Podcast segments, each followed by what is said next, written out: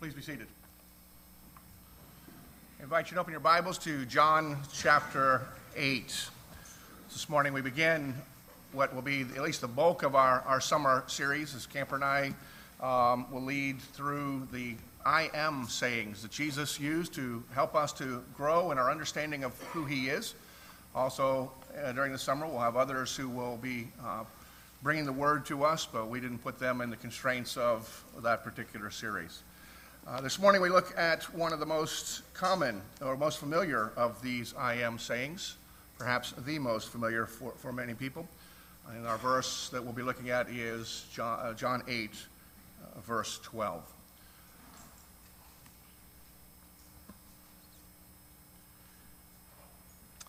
Hear the word of the Lord. Again, Jesus spoke to them, saying, I am the light of the world.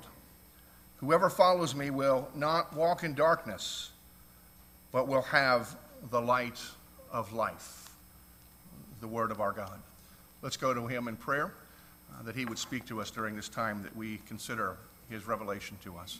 Father, we do come with thanksgiving that you have not left us in the dark about who you are and how we may relate to you and please you and how life is to work. But you have spoken to us by your word and continue to be at work within us by the Spirit who dwells within all who believe. And I pray that by that Spirit now, as we commit this time to you, that it would not merely be an academic exercise, that one in which we learn, but that we would hear your affirmations and your corrections and encouragements, all wrapped and delivered in the identity of the person of Christ. Turn our eyes to him that we may see him, that in him we might find the joy that we search for, our identity, our purpose, our hope. For this is your promise. We are a people who are in need. And so, Lord, bless us in accordance with your promise now as we study this word. We pray all things to your glory in the name of Christ Jesus. Amen. July 13th, 1977. Bolt of lightning struck the utility lines in New York City, causing a citywide uh, power outage. And for the next 25 hours, the city remained in, in darkness. This wasn't the first power outage citywide that New York had experienced. A little over a decade earlier, there was one that actually was far more extensive, that went not only in the city but far reaching and was part of the largest power outage in history. But the city had fared very well through that first power outage uh, leaving people feeling very encouraged about where they lived and society as a whole, uh, that they just were able to, they had a, a, a strength and a resilience that enabled them to endure through until the light came back. But in 1977, it was very different. While the first power outage a decade earlier had gone through relatively peacefully, in 1977, during the dark hours, Looters had ransacked over 1,600 stores, and arsonists had set over 1,000 fires. Time magazine declared for some it seemed an appropriate metaphor for the gloom that had already settled on the city uh, due to economic decline, rising crime rates, and a panic that had been prompted by the son of Sam killings that were in the news at that time. It's not difficult for us to imagine, and in our congregation, it's quite possible that a few of you were even there at that time. But whether you were there or not, it's not difficult for us to imagine being in that situation. We all know that sometimes very frightening or creepy things happen in the dark. And even if there's nothing that is going on, our minds are wired in such a way that the darkness causes us to be une- at unease. Earlier this week, um, I was watching an old TV show called Brain Games. It's on Netflix and the episode was titled Don't Be Afraid. And they were going, taking people through various scientific experiments to see how our brains respond, one of which was to blacken the eyes and then to make suggestions to people. So each of the three people were brought out. They were strapped to a chair, so they were helpless. They were shown particular objects bugs, a snake, and I don't remember what the third one was. And then they were totally blindfolded and strapped in and taken, and they were given, allowing their minds to begin to process. And so rather than bugs, they threw peanut shells into the laps of people who were totally blind and in the darkness, imagining what this was that they had, and they would freak out. Rather than a snake, they tossed a rope into their laps. If you freak out on bugs, you're certainly going to freak out on a rope. In fact, one of the three participants didn't even make it into the room where the experiments. Five feet after being blackened out and, and feeling helpless, the adrenaline, and they explained that her brain was so active and imaginative because of the darkness. Just the fear caused her to go into a hysteric panic, and so they had to stop. It said nothing about them. In fact, the whole point of that episode was to say, this is not a lack of character or courage. This is a survival mechanism. This is God's put into us that in the darkness we don't function well. In the darkness we don't see well. We feel particularly vulnerable.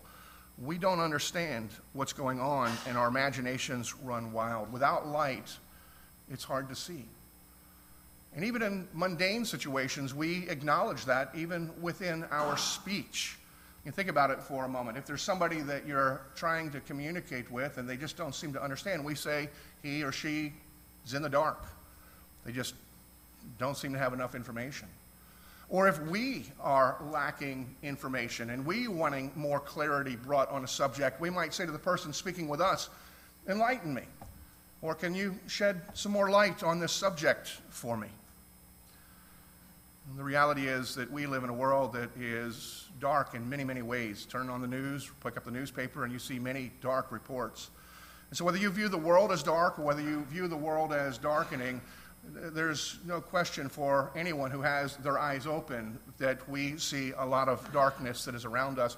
What we are all in need of is light. And what we are most in need of is to have more light shed upon our understanding of the person and identity of Jesus Christ. Psalm 36 9 declares about Jesus, For with you is the fountain of life. In your light do we see light. This is the reflection of Christ, talking about Jesus being both a fountain and being light. And interestingly enough, from that, uh, from that psalm, in the context of the passage we're, going to, we're looking at this morning, we see both of those images vividly illustrated before us. The context of the passage that we have is not just in chapter 8, but is chapter 7 and 8. It was a feast. It was the Feast of the Tabernacles, sometimes called the Feast or the Festival of the Booths, that was a, a regular, important celebration, one of the fall feasts in Israel. And what was a seven day celebration, what we should be thinking about if you want to get your mind around it is think Thanksgiving. This was a celebration of God's provision for his people, not only in their day, daily lives and the harvest that they achieve each year, but through their history, reminding themselves of the wilderness years when God provided for all of their needs. And rather than a one day where they all pig out, this was a seven day festival that had both ceremony and partying that continually were uh, taking place every single day uh, during that week. What's most unique about this particular ceremony is that, as an expression of participation, people would prepare and live in temporary shelters. They would make huts or booths, and they would live in them in the fields or in the courtyards, in the streets. They would all come to Jerusalem and they would build their huts, most of which were quite primitive, uh, some of which might be still primitive but were ornately decorated just as part of getting into the holiday spirit. And people would dwell in those booths for the duration of, of the festival. Now, in this festival, there were two, well, several, uh, but two uh, particular uh, dramatic displays. One is known as the ceremony of the water drawing. Each morning, a designated priest would make his way down to the pool of Siloam, and with a particular gold pitcher. He would fill it up with water, make his way back to the temple, followed by crowds, And then going into the temple area, he would pour the water out in two silver basins uh, as part of a ceremony, recognizing both that water was God's provision and is necessary for their daily sustenance and for the harvest, and also as a prophetic representation of the promise of the coming of the Holy Spirit. This was done each day, but in chapter 7, we see something took place on the last day. And the last day, when the priest had finished pouring out the water and people were standing there considering the significance of the symbol that is taking place, we're told that Jesus stood up and declared, If anyone thirsts, let him come to me and drink. Whoever believes in me, as the scripture has said, out of his heart will flow rivers of living water. Now, that doesn't strike us necessarily, and perhaps the, the significance strikes us, but think about being at a religious symbol, a ceremony, and somebody not part of the official delegation stands up and makes such an audacious claim. The people that were there that day had the same kind of responses that we might have. Some were amused, just like you might be when somebody gets up in a place that is a solemn ceremony, maybe a college graduation, and blows one of those air horns. Just out of place, but it's sort of amusing. Most were annoyed, and we're told that some were in awe. They heard the words and they thought, maybe it's true. That's not the focus of our t- today, but we need to understand that as the backdrop about people's reactions to what Jesus did say, because it took place later in that day. The second ceremony that takes place, and maybe ceremony is a, a wrong word for this, but it's the tradition that it took place every single year at the end of the Feast of Tabernacles. People having been living in their huts all week, in order to get around, they also would put little torch lights up. And so the streets and everywhere you went were totally illuminated by these torch lights all night long. And the last night, at the appointed time when the festivities were over, all of the torchlights were extinguished.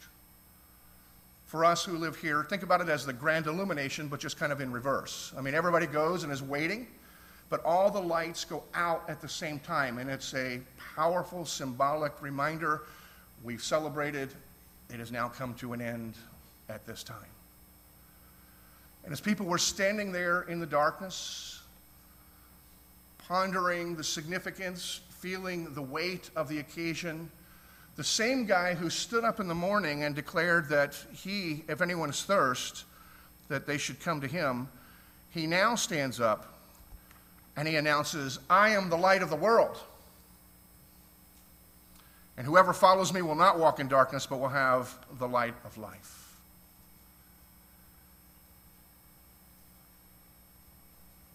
I assume fewer were amused. The ones who were annoyed were probably even more annoyed. Probably some of those who were amused probably were now annoyed. Others were now becoming concerned because this was now becoming an irritating habit. Twice on the same day, on these solemn occasions, this guy is standing up and is making it all about him. The following verses tell us that the religious leaders and a lot of other people were quite concerned, but it also tells us that there were others. Through this declaration, by God's grace, they began to believe.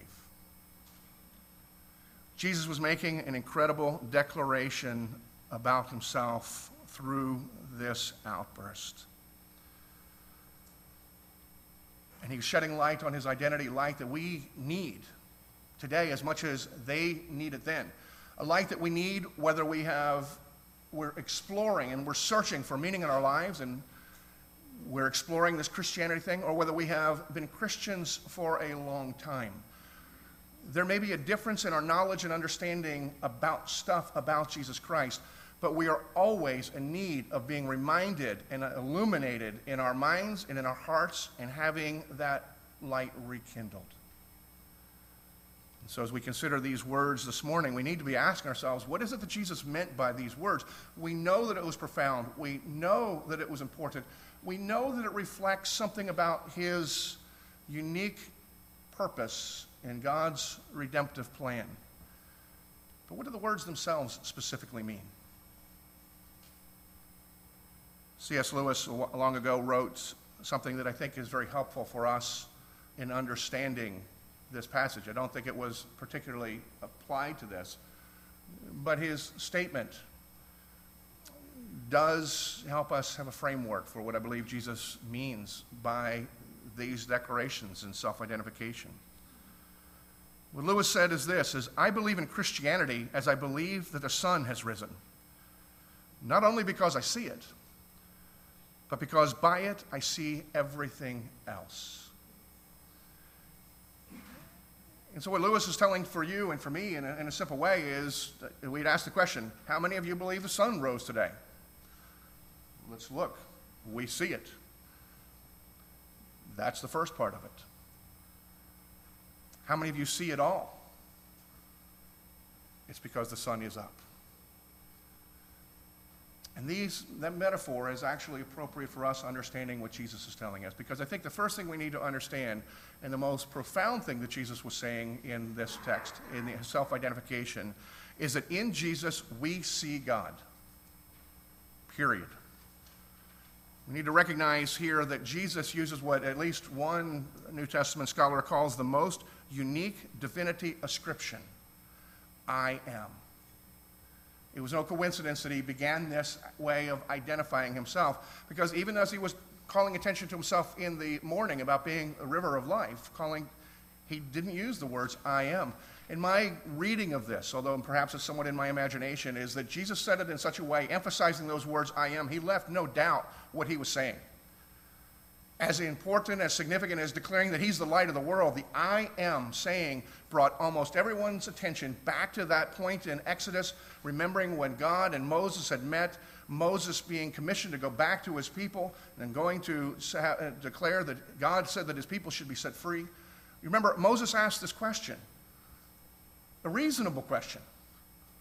Um, people are going to kind of wonder whose idea this was. Who should I say sent me? he's been interacting with God, but he, God being beyond us, he didn't have a name for him. And God's response was, I am Yahweh. The most distinctive deity. Other phrases and words that we use to distinguish God are sometimes shared by tribal gods. But I am is unique to God Himself. Yahweh, unique. And Jesus stands up and uses that very same phrase I am the light of the world. And if you look at the reactions that took place by the religious leaders, you know that they knew exactly what he was suggesting because they fumed. You have to assume that Jesus knew exactly what he was saying, and he knew that when he, what he said was going to get under their skins. Jesus is declaring, In me, you see God. Paul says in Colossians, Colossians 1, he is the image of the invisible God, for in him all the fullness of God was pleased to dwell, and through him to reconcile himself to himself all things, whether things on earth or heaven, by making peace by the blood shed on the cross. Paul is affirming that in Jesus we see God. And that's important because we live in a culture where sociologists tell us that what's passing for Christianity is something known as moralistic therapeutic deism. And I've used the phrase before, but the deism is not is important. It means that the vast majority of people still believe in God and that there is a God, but they don't think they know anything about him. He begins to conform to their own imaginations or their own desires rather than we conforming our understanding of God to what God is really like. Some of that is understandable because God is beyond us, and there's no way for us to comprehend who He is. And yet God has revealed himself.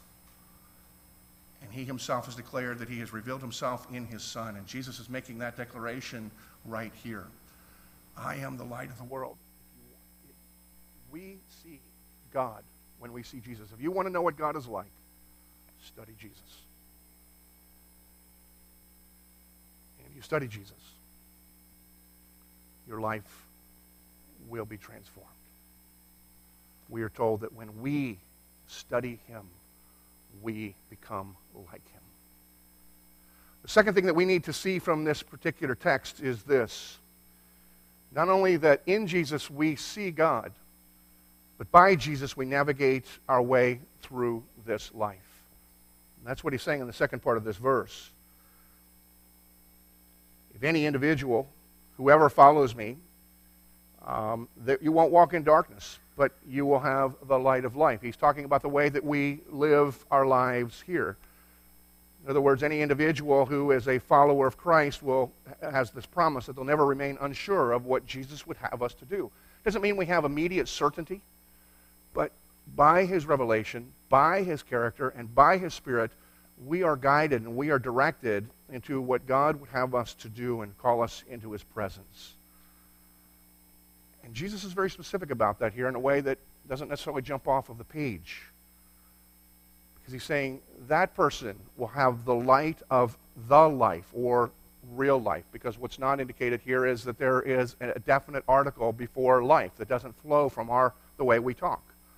And so actually it should read, You will have the light for the life. And so he's being very particular,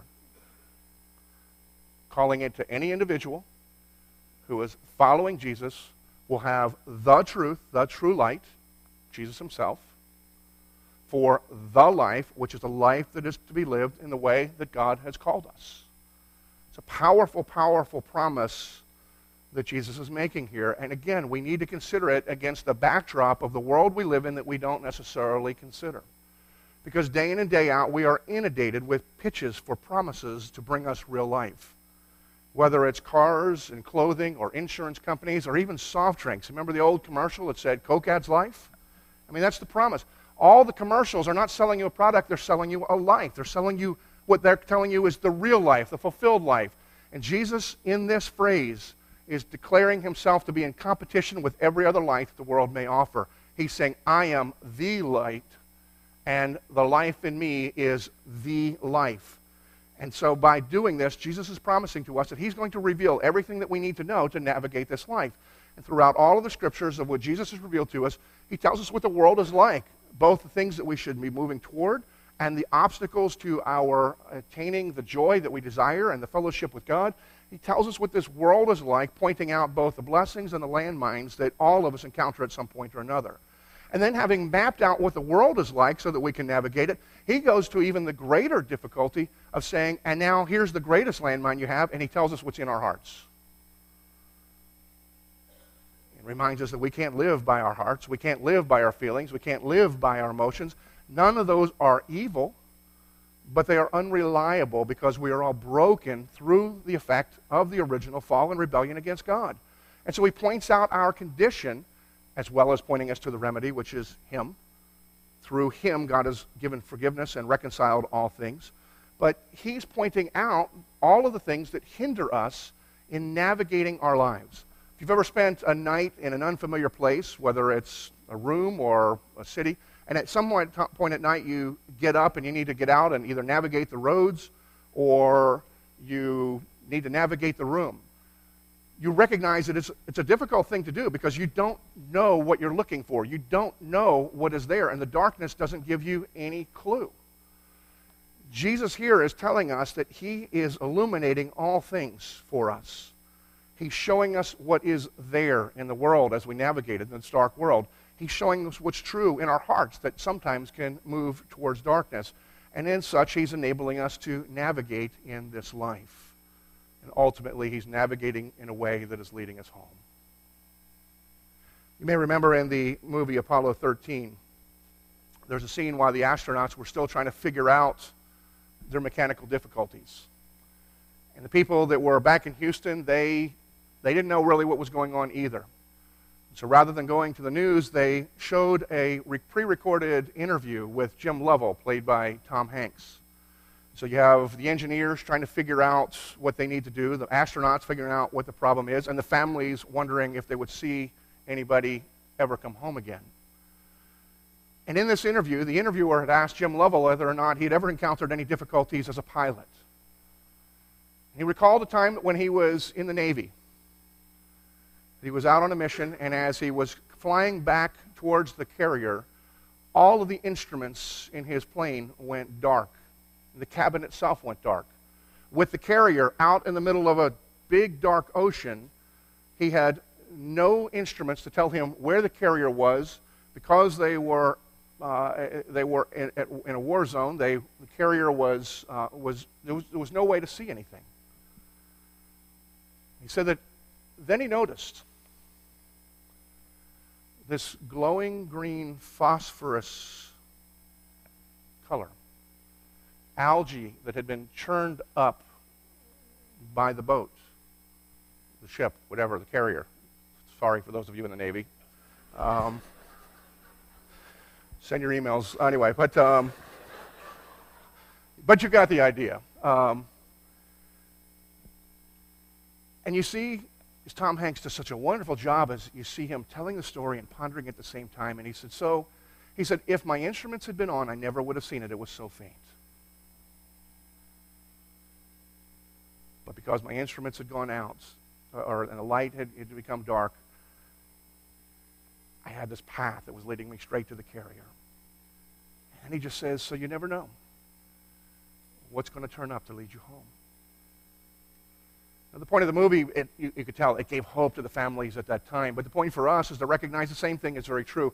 Because it's very easy right now to live in this world and to live in this culture and to turn on the news and become incredibly discouraged, thinking that our world, we thought it was dark, it seems to be getting darker and darker and darker. And so we're going to throw in the towel. How bad can it possibly be? But we need to be reminded, first of all, a general statement that is true is the light shines brightest when the night is at its darkest. And that's exactly what Jim Lovell found at that time. And we need to remember that the scripture also gives us a promise according to that. At the very beginning of John and soon after the prologue, we're told this The light shines in the darkness, and the darkness has not overcome it. This is the promise that we have, and that is the person of Jesus Christ. And as dark as it gets, he will shine even brighter, and we are able to see him more clearly if we turn our attention to him because he is the light of this life. Two other things as we wrap up because it's important that we recognize this. And first, I just want to make sure that we don't miss the exclusive claim that Jesus is making here. Jesus is declaring, I am the light. In a culture that is continually trying to say there are many ways that we live, there are many lights, I'm not suggesting there are not many lights, but there is one light that relates us to God. Jesus says, I am the light. Now, you don't have to embrace that and consider that true, but what you do have to say is this if you are one who claims to be a follower of Jesus Christ, He is your light, He is your only light, and there is no other light that, by which you are to use. We see God in the person of Jesus Christ, and we see the world as He has described it, and we see the way that we are to live in accordance with the light that He has illuminated us with which is both His Word and His Holy Spirit. We see things that way. Now, that's not a reason for us to assume we've mastered it, that we're better than anybody. We need the light because we're not better than anybody else. But we need to be very clear what is the real light and what is going to be leading us home. Jesus, using this very definite article, the, leaves no room for followers of Christ to entertain other ways and to synchronize other ideas with His. God is the God of all truth. All truth is either in line with the truth of the gospel or it's ultimately not true. That's what Jesus declares. And so, followers of Christ, we align ourselves with that light, or we find ourselves walking in darkness or simply by artificial lights. But the second thing that I want to, and I'll wrap up with this, is the question of how do we know? Okay, Jesus made this claim. People that day heard him make two astounding claims. We who are here, most of us are here because we believed it to be true. Is there something that he said that backed this up, or is there something that we should look to by verifiable that his claim was true? And I would say, in the context of this section of chapter 7 and 8, Jesus actually does say something. There is one thing in particular that we are to look to to determine whether it is true whether Jesus is the light of the world or not, and that is the cross.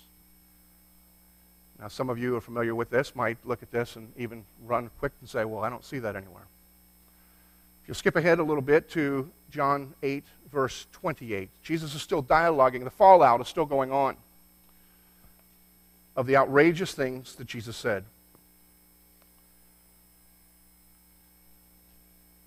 A lot of things have taken place in between, but Jesus says this almost as the, as a final statement on this subject.